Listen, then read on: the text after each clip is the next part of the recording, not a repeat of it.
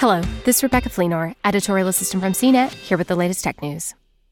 Instacart plans to provide a small piece of financial support to its workforce of independent contractors as they make time to get vaccinated against COVID 19, the company announced last week.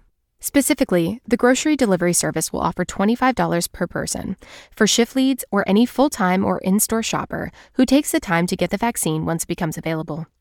Instacart says eligible shoppers will receive $25 to ensure that, when the time comes, you don't have to choose between earning income as an essential service provider or getting vaccinated.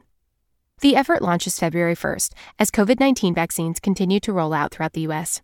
It also comes after a year that saw many Americans sheltering in place for long periods of time, which led to a predictable uptick in online orders.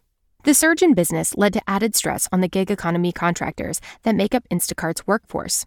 Some of these workers went so far as to go on strike in March of last year, claiming Instacart wasn't doing enough to support them during the pandemic. The company responded with a number of measures, including safety kits and extended pay for confirmed cases of COVID 19. However, some workers have claimed that those sick pay benefits are too difficult to get approved. Now, with the vaccinations on the horizon in 2021, Instacart is looking to avoid any additional conflict. Instacart says, along with health and safety kits and the new vaccine support stipend, shoppers have access to daily in app wellness checks, free telemedicine consultations with doctor on demand, extended pay for those affected by COVID 19, and extensive health and safety guidelines.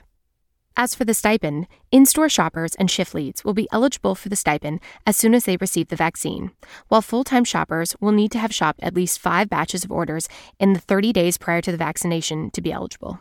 For more of the latest tech news, visit cnet.com.